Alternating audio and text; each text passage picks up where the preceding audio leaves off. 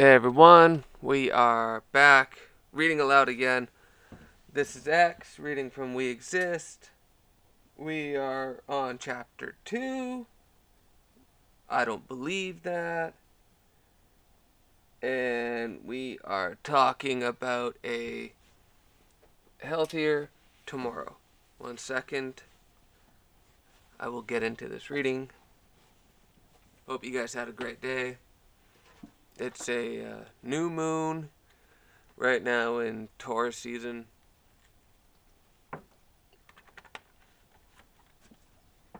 Been fasting all day to. Uh, it helps that my moon is in Taurus so that I can at least do my best to cleanse some of the uh, energetic emotions that I have. But, um, anyways, okay. So, a healthier tomorrow.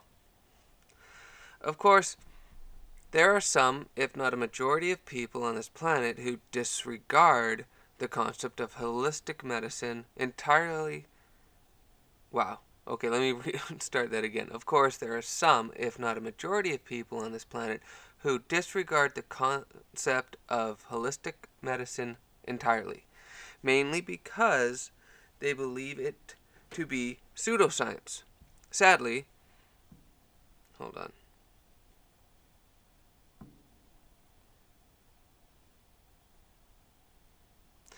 Sadly, this doesn't help our situation in regards to creating a sustainable health system for everyone. This is because our current solution for most of our health issues, at least the solution deemed to be in our best interest when treating most illnesses, is to prescribe patients with an absurd amount of man made drugs. Obviously, other methods, such as surgery and radiation, are considered if the preliminary treatments fail. However, for the most part, it seems like most practitioners are either forced to, or worse, willing to prescribe these drugs to their patients, knowing full well that they contain a laundry list of notorious side effects. Nonetheless, the blame behind our lacking health industry cannot fall entirely on the shoulders of our practitioners. And although pharmaceutical companies should shoulder some of the blame, there is a third party that needs to be addressed patients. Sure, these companies are, are enabling doctors to write prescriptions, sometimes paying them handsomely to do so. However, it is us, their patients, that are allowing this practice to continue. If you think about it, what good is a supply if it holds no demand, right? Furthermore, whether you want to believe it or not, we, the people on this planet, dictate the future of modern medicine. Therefore, by continuing to purchase these man made drugs, we give consent to any and all pharmaceutical companies to test their drugs on us.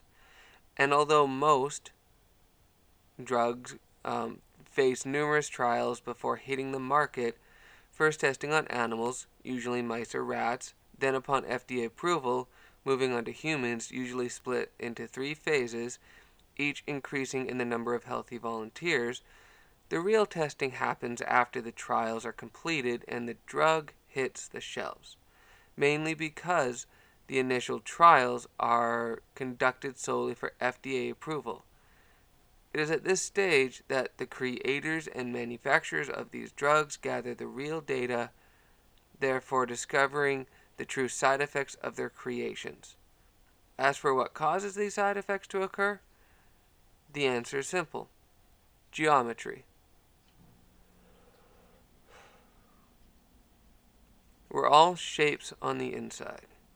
For the most part, a drug is efficient because its molecular structure, shape, is similar to that of a particular receptor in the body.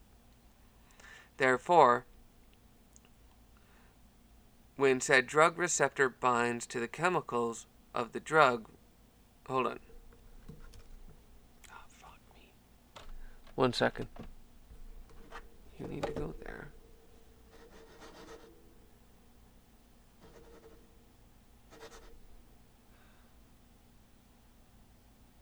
Okay. Um, one second.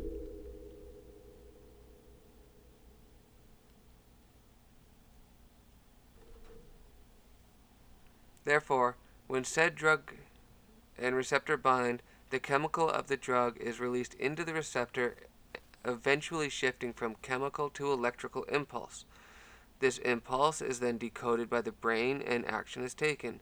Side effects, on the other hand, occur because the drug shares its shape with too many receptors.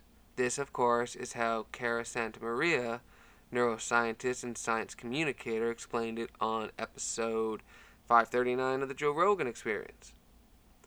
Continuing from the above, Maria explained that because all drugs are molecules, and because all molecules have a geometric shape when taken, they seek out and bind with whatever receptors share this similar shape. Unfortunately, because these shapes are not necessarily unique, and because the body is filled with numerous receptors, if the drug and receptors and, the, and receptor match, the drug enters regardless of intended purpose. Therefore, when you see a commercial with a laundry list of side effects, this is because the drug being promoted fits nicely into the receptors that cause each issue. To make matters worse, because we have yet to discover whether or not receptors have their own unique markers, pharmaceutical companies create additional drugs, ones that match the similar shape, hopefully to rectify the new issues. Of course, this starts a chain reaction where patients are subjected to numerous pills, all because the initial drug caused more issues than it solved. And yet, this is okay because we believe it's the best way at least in the Western world, and at least that we can sustain our health within. Extrasensory healing, more than just pseudoscience. Yet, we rarely question why, let alone acknowledge the fact that our health care system keeps us sick. And although pharmaceutical companies do play a massive role in keeping us this way, it is also likely that modern day science is simply behind the curve when it comes to understanding human beings. And although the medical industry has made great leaps and bounds when it comes to indexing the body, the human body, thanks to extensive research and experimentation, there are two other factors involved when it comes to being human the mind and the soul. Of course, the biggest reasons these two factors rarely get the same recognition as the body is because it's almost impossible to find a baseline for either. Thus, because the majority of our discoveries are based on the five senses, what we see, taste, touch, smell, and hear, it's difficult to measure anything beyond them that is unless we become open to the possibility of more senses. Unfortunately, this creates a red flag for most people religiously, um, who, most people who practice science, i.e., who religiously practice science, usually because it doesn't fit within their definition of operations knowledge about or study of the natural world based on facts learned through experimentation and observation. Of course, the above definition is continuously changing as more and more scientists begin to study and experiment with objects that are considered unnatural, or better put, man made. However, since a majority of scientists still have a difficult time accepting anything beyond what they can control, they ignore the idea that both the mind and the soul play key roles in our overall well being, including the health of our bodies. And although some holistic methods are pra- and practices have been around for a while, including naturopathy, acupuncture, eating well, including juicing, and proper exercise, there are still a number of methods waiting to be explored and experimented with, at least by the masses. These include Reiki, meditation, including float tanks, healing touch, QHHT, and other types of hypnosis therapy, Qigong, and some psychedelic drugs, just to name a few. Unfortunately, because both sides are yet to collaborate with one another, therefore experimenting, recording, and sharing these findings, these alternative methods of, of me medicine remain sidelined, which is unfortunate mainly because they actually work as long as the patient is willing to give them a chance. More than just mysticism. Of course, the idea that the mind can be used to heal the body stirs up an even greater subject within both the medical and scientific community. The subject I am referring to is the placebo effect, which is described as a beneficial effect produced by a placebo drug or treatment, one that cannot be attributed to the properties of the placebo itself and must therefore be due to the patient's belief in said treatment. This, of course, showcases the power of the mind considering that sometimes believing is all that matters when it comes to the act of healing. Of course, I'm not saying this is true in every case, but thanks to the discovery of the placebo effect, it is now undeniable that the mind pl plays a role in our ability to heal. However, because the overall idea of a placebo is to find out if a drug or treatment is capable of curing an illness or disease, scientists rarely take into account its true purpose. If they did, they'd have to venture into unknown territory, explaining, exploring the vastness of the universal mind, which to some seems impossible. Secondly, the idea that it is a patient's belief that affects the end, res- the, the end result of a drug or treatment. Wait. Secondly, the idea that it is a patient's belief that affects the end result of a drug is rudimentary at best. It is only considered a belief because most scientists have no clue how to measure the mind properly at least beyond psychology, and thus they place the unanticipated result in a category labeled the unknown. Unfortunately, this only hinders our chances of learning how to properly heal ourselves. That is, beyond anything that continues to make us sick. This is why the placebo effect plays such an important role in the advancement of both science and medicine. Not only is does it show that man-made drugs aren't always the answer, but uh, it also opens the door to exploring the mind as a healing device. Sure, it makes it may take years. One second.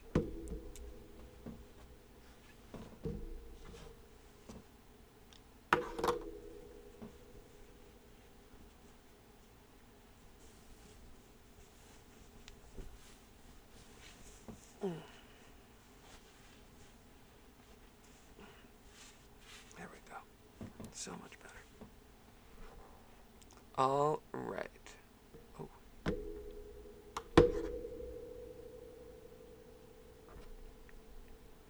Sure, it may take years or even centuries to get everyone on board. But how is that any different than any other major scientific discovery made in recent history? Furthermore, what if we discover that it's true that how we think, the mind, and how we feel, the heart, plays an active role in our ability to heal, no matter the method of use. And although it may shut down doors at our local pharmaceutical companies, it also opens up doors to new methods and techniques that are healthier than the chemical cocktails we consume on a daily basis, mainly because these methods and techniques use the power of our own bodies to heal ourselves and others both mentally and physically. Naturally, there will be some who stick to the idea that beliefs are what caused these placebos to actually work. And although they aren't technically wrong, it is still a rudimentary way of looking at the phenomenon.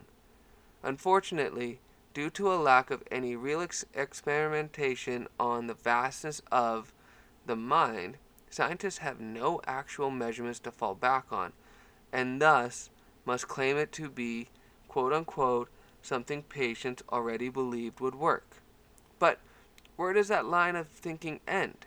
At what point do we stop looking at the placebo effect as mysticism and start performing experiments on whether or not our thoughts and emotions play a role in the healing of our bodies, as well as causing them? Uh, sorry, as well as causing them harm.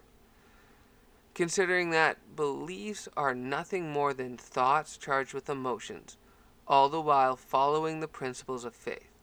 And although most scientific communities condemn the use of faith within their practices, as it largely relates to their polar opposite, religion, the sheer origin of science, the Big Bang, is actually based on its principles that we give scientists one free miracle, and from there they can explain everything else from that point forward. And although scientists are actively seeking an answer to what lays beyond the small speck of light that they believe started it all, it doesn't change the fact that the backbone of modern day science isn't 100% based on proof. Opening a window. And if that's the case, why is it so hard for us to mix a little bit of faith into our scientific process or practices? Of course, I'm not talking about the type of faith associated with religion, but the type of faith associated with trusting the process. Furthermore, why is it so hard for some, if not most people, to move beyond the need for proof, especially when it comes to the idea of exploring the unknown? To me, it is more important to ask what if than it is to seek proof, basically because asking what if allows us to explore numerous subjects at the same time without one subject being dominant. Unfortunately, in order to do this, it also requires a skill that most people have left completely dormant to be able to see numerous perspectives at once, all without being judgmental. of course, this also means we have to get rid of our incessant need for right and wrong thinking and simply accept things as um, things for what they are.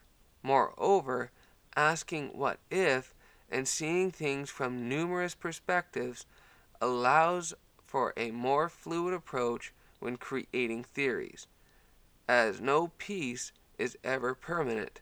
Thus, by being thus by being fluid, it also allows for newer thoughts to be added, be them from yourself or from others. This is because the fluid approach allows the theory to act as an open source code rather than a closed system. This, of course, is something it seems the scientific community consistently struggles with as the moment anything is considered proven or true, it tends to stop being examined and therefore becomes a closed system, which is nothing more than a belief used to limit our potential to evolve beyond the intelligent ape that science contends we are. One second.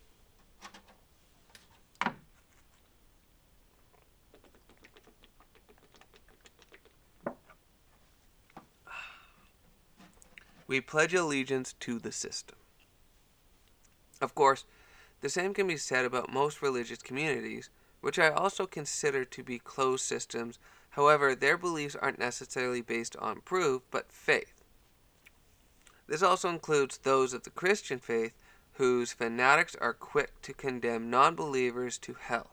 And while some genuinely care about those they condemn, it also seems like a major like the majority do this simply because they've been conditioned to believe hell exists. Unfortunately, at least for most, if not all Christians, while the term hell is used in both the Old and New Testament, the concept of hell is actually man made.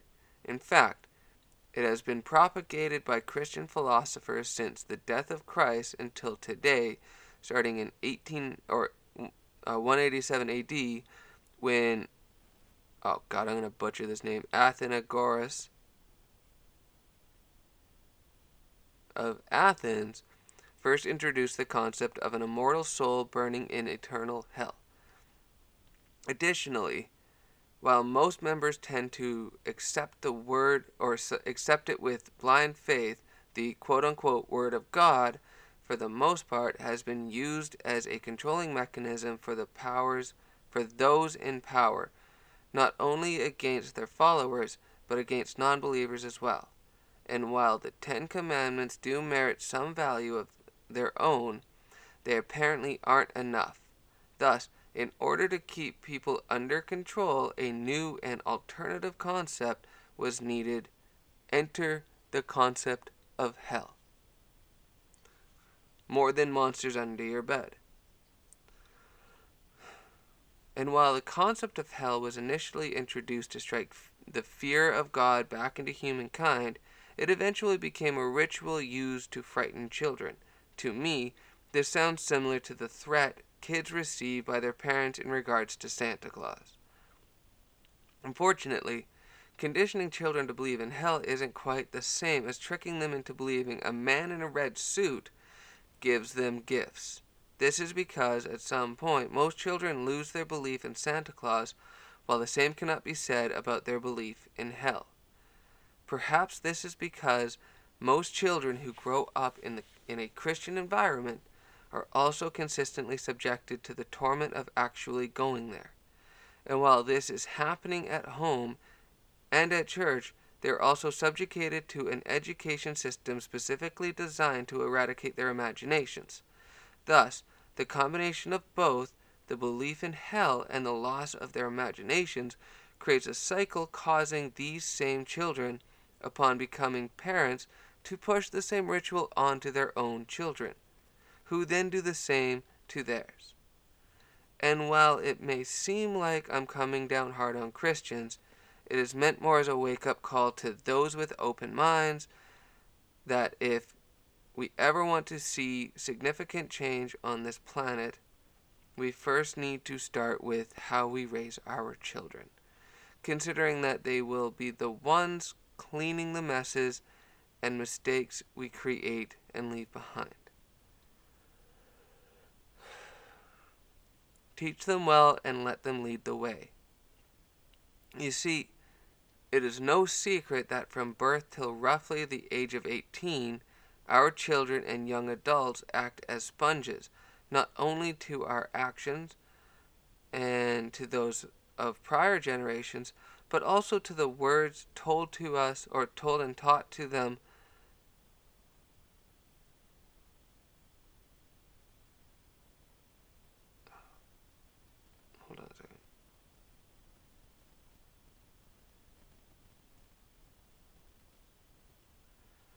taught to them by parents, teachers, peers, pastors, government officials, celebrities, and other media moguls, just to name a few. And while DNA does play a key role in their overall development, think morphic resonance, there's also another entity that becomes or that helps define who they become. This entity, as mentioned at the beginning of this chapter, is called the system. And although most conspiracy theorists believe that the system was created to allow a handful of people to rule over the many. It is only a smokescreen for its true creator, the ego. Of course, this will make more sense upon um, discussions in to create, which I will go into what I believe the ego is and what it is meant for and whatnot. So let's focus on the system so for now, let's focus on the system and how it affects our civilization, especially those still growing up. The thing is, Because of the way the system has been designed, it forces most children and young adults to act as parents instead of acting as birds of their own flock. And while most of our planet agrees that the system and, and or that the system, an invisible force consisting of strict rules and regulations, better known as laws, is vital to our survival, we rarely take into account the damage it's doing to our ability to thrive. Thus, instead of seeking freedom, we seek security. Furthermore, because this system has been passed down for millennia without necessarily being challenged, it has created a belief that since society has always been this way, there is nothing we can do to change it. And because we've allowed this belief to define our current reality, we consistently fail at guiding our younger generations and become truly independent. And while we may think that teaching them to live within the system actually creates independence, it only furthers the cycle of slavery that the system was designed to create. Thus, by teaching our children to be truly independent, we can encourage them to step outside the shadows of our governing parents, the government, and or God, and hopefully create a new civilization where we are not only accountable to ourselves, but also to each other. Of course, in order to do this, we'll need to exercise compassion. Unfortunately, because the definition of compassion is written to support the system, it is extremely limited. Therefore, perhaps an alternative definition is needed, one that will allow everyone to receive what they need, guilt free, instead of a select few. However, before creating an alternative definition, perhaps it is wise to revisit the current one.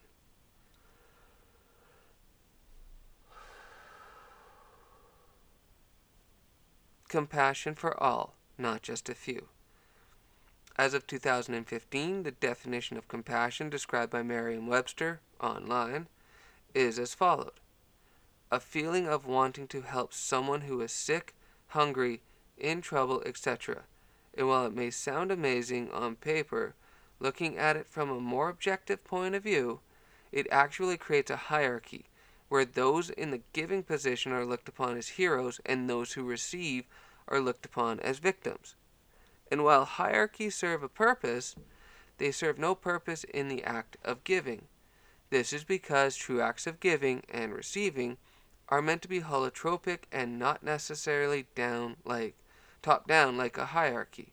Furthermore, the above definition creates resentment not only with the very top looking down at the very bottom, but also within the middle rungs who are consistently jockeying at each other for position. This is because, for the most part, those in the middle rungs never receive handouts from the top, wait, hand, never receive handouts from the top, and therefore are left to fend for themselves. Thus, learning if they need, if they ever need something, they have to earn it. This, unfortunately, creates a state of unbalance for individuals in, within the middle rung as they form an additional belief that if I had to earn it, so do you. Therefore, with this mentality or belief, those in the middle rung, at least the majority, usually hoard what they've earned, rarely sharing with others, especially those in need. And while it is extremely important to exercise independence, it is also important to exercise interdependence which cannot be learned or executed within a hierarchy.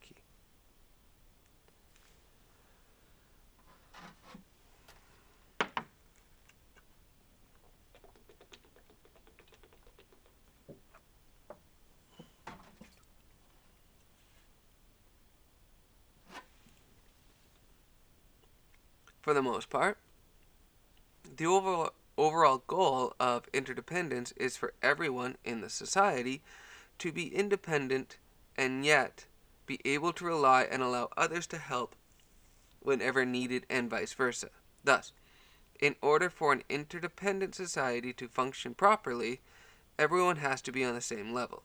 By doing so, whenever something is needed, like food or shelter, nobody calculates the time and effort spent on obtaining said items. Instead, they can happily give of what they can, knowing full well what if or that if they're ever in need, others will be there to help. Sadly, this is impossible to do within a society based on the current definition of compassion as it relegates those in need of help down to second class citizens. By doing so, it also segregates those who are able to help from receiving help, simply because they no longer fit the definition.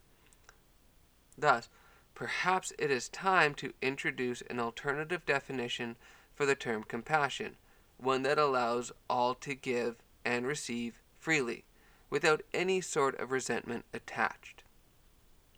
To me, the best definition of the term compassion stems from the pages of Whitley Strieber's book. It's either Whitley Strieber or Whitley Strieber.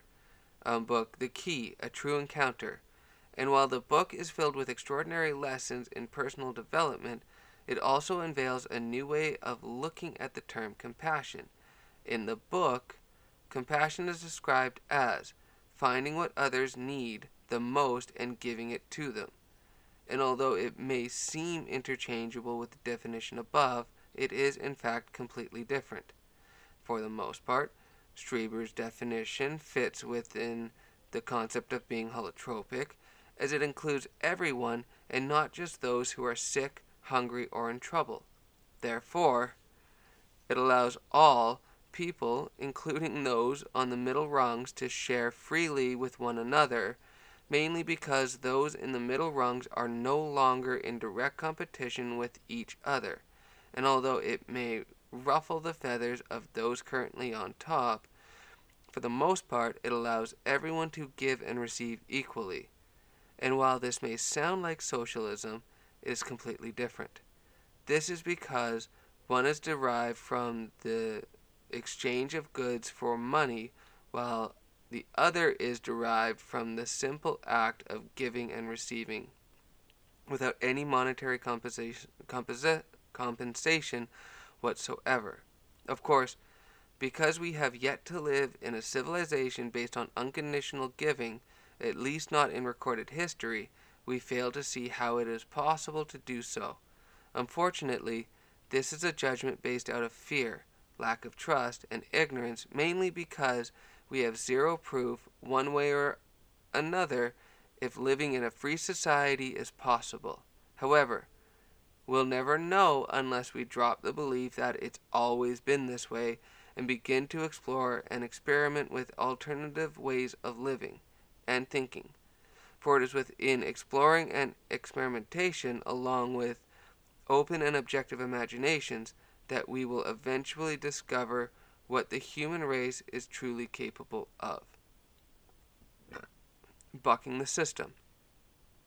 Of course,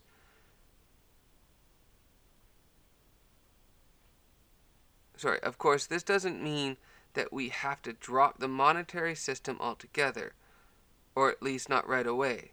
As Buckminster Fuller once said, you never change things by fighting the existing reality. To change something, build a new model that makes the existing model obsolete. On that note, even if we are eventually able to show that living in a free society is possible, it doesn't mean that everyone on the planet on planet Earth will want to live that way. Thus, in order to appease everyone, at least until the monetary system becomes obsolete, a system where the exchange of goods for money or trade still needs to exist. That is, until we finally move beyond the concept of me, where we, sorry, where the majority of concern, hold on.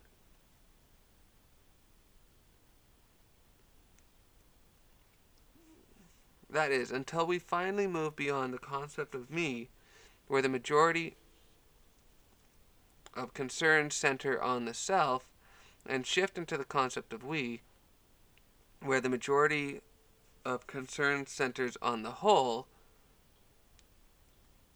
hold on. Let me just read that again. Still needs to exist. That is, until we finally move beyond the concept of me, where the majority of concern centers on the self, and we shift into the concept of we, where the majority of concern centers on the whole. However, until that happens, there will always be those that want to live in a hierarchy system as the challenge of being on top drives them towards success and innovation. Of course, because we live in a dualistic universe, the opposite is also true.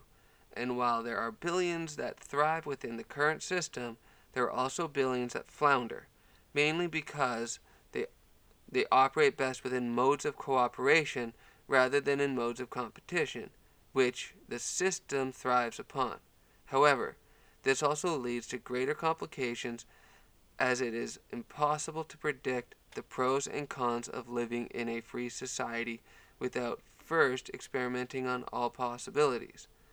Therefore, it is my hope as future generations come of age, they are encouraged to challenge the status quo, and thus, when it comes to time, when it comes time for them to take their rightful place as leaders of our planet, they are free to experiment and explore with the concept of living in a free society, that is, without living in fear of the system shutting them down. All is possible. Which leads back to the concept of the system and how, because of our beliefs, we've allowed it to control or limit us and our ability to thrive.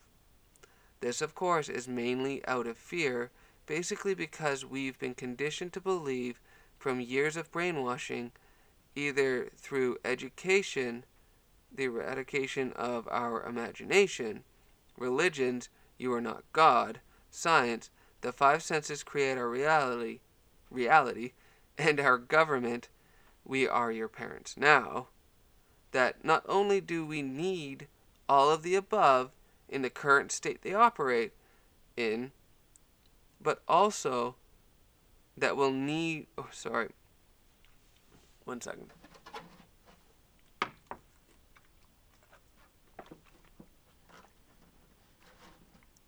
Coming to an end, and I'm getting tired. But, you know, I feel like I've done decently so far. Okay. Um, that not only do we need all of the above in the current state they operate in, but also that we'll never survive without them. Add to this the idea that of passing down said beliefs from generation to generation, either from parent to child or through DNA, and perhaps it becomes plausible that this belief in the system isn't something we've developed on our own, but something ingrained within us by the time we come of age. And while it probably seems like I'm intentionally trying to ruffle some feathers, my intention is anything but. If anything, my goal is to free the minds of those willing to explore beyond the system, mainly because they deserve to see the beautiful world hidden beyond the current reality. However, in order to do this, at least from my own personal experience, those that are willing to explore beyond the system will also need to embrace the darkness and thus will also need to be as light and flexible as possible. Thus, the importance of shedding ourselves of the biggest weight that hold us back. Or, uh, wait, hold on. Will also need to embrace the darkness and thus will also need to be as light and flexible as possible. Thus, the importance of shedding ourselves of the biggest weights that hold us back. Oh, wait, I have to read that properly. Thus, the importance of shedding ourselves of the biggest weights that currently hold us back, our current beliefs. It is also why I it is also why the focus on this chapter has been dedicated solely to the idea that beliefs, for the most part, limit who we are and what we, as a civilization, can become. This is because clinging to a limited number of beliefs typically hold us back from allowing both consciousness and subconscious, or our conscious and subconscious minds, from observing all possibilities and therefore hindering us from being able to see all situations from numerous perspectives. The reason for this is because all of our thoughts, at some point or another, filter through our belief system, and thus, if a thought doesn't align within with any of our beliefs, especially our cores, it is often discarded instead of being filed away for later. Unfortunately, this is also the main reason why most people automatically respond with, I don't believe that, when someone brings up a topic that returns with no positive matches during their filtration system. However, when we exercise the belief that all is possible, when a thought is filtered through our belief system because we've widened the parameters to all beliefs, the filtration process returns with at least one if not a number of positive matches. From there, we are able to take these matches and browse through them and begin to see how they connect not only with our current thoughts but with all of our thoughts combined, be them of the same topic or something completely different. From there, because we are able to view all matches from an objective point of view, we also we are also able to see how everything, including the entire universe, connects together, like small pieces to a giant puzzle. Thus, by doing so, we are also able to see where and how we fit into the universe, both as physical beings and as beings of light. Lastly, by having the belief that all is possible, we are finally able to look objectively at our current reality and see it for what it is slavery by consent, not just to the system, but to the ego and our spirit. Fortunately, because we believe in all possibilities, if desired, we, um, we can also create an alternate reality, one that is built upon compassion and love, not just for the sick, hungry, or troubled, but for every living being on this planet, including the planet itself. In the end, it comes down to choice. Do we choose to cling to the few core beliefs we've known for our entire lives, even though they keep us in constant bondage, or do we give them up and see where, as an entire civilization, the belief in all possibilities takes us? And while there are some that may jump on board immediately with this new concept, which I think is amazing, there will also be those that struggle with the idea of accepting all possibilities as an actual reality, and therefore will continue to use the same get out of jail free card they've always used during conversations. Quote unquote, I don't believe that.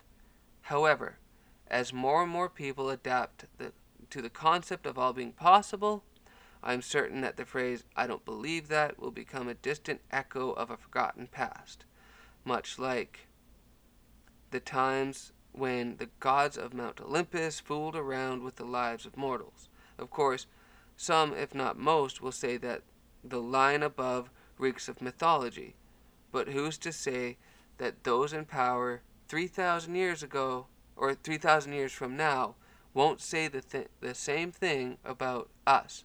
Unless that is, they too follow the belief that all is possible.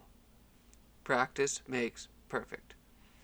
As for those interested in embracing the belief of all being possible, here's an interesting exercise to attempt. During any regular conversation where you feel the urge to say, I don't believe that, instead of ending the conversation or switching the topic to something else, take a step back, mentally and emotionally, and when ready, engage in the conversation as if you actually believe the same as the other person. If successful, you'll be amazed at how much information you can gain by being open to other uh, sorry to the other person's beliefs and perspectives. Of course, There are numerous other exercises you can practice to get used to the belief of all being possible. However, for now, focus on being the person that continues conversations and not the one who ends them. Of course, once the conversation ends, you can go back to believing whatever you want. That is, unless you enjoyed the experience. And if that's the case, I say keep going. In the end, who knows what will happen? Perhaps you'll meet someone amazing, or perhaps you'll create something that will change the world, hopefully for the better. If anything, you'll gain an objective point of view on our reality, which will then allow you to make a conscious choice on whether or not you want to be in uh, sorry a person that says tell me more or one that says i don't believe that or as morpheus asked neo do you take the red pill or the blue pill? Whatever you choose make sure it's right for you because the moment you choose the belief of all possibilities there's no going back Trust me on this. And with that, it's time to move on to the next chapter, I Feel Therefore I Am, where we get a little more intimate with our emotions, the energy force that flows through our bodies, and the rest of the universe. Thank you. Right on. Right on. We made it through. I stumbled a bit on that one, but you know what? I was getting tired and my nose kept itching still does. And now it is time to save this and let you get back to your day, night, evening, morning, wherever you are in the world. Peace and be well.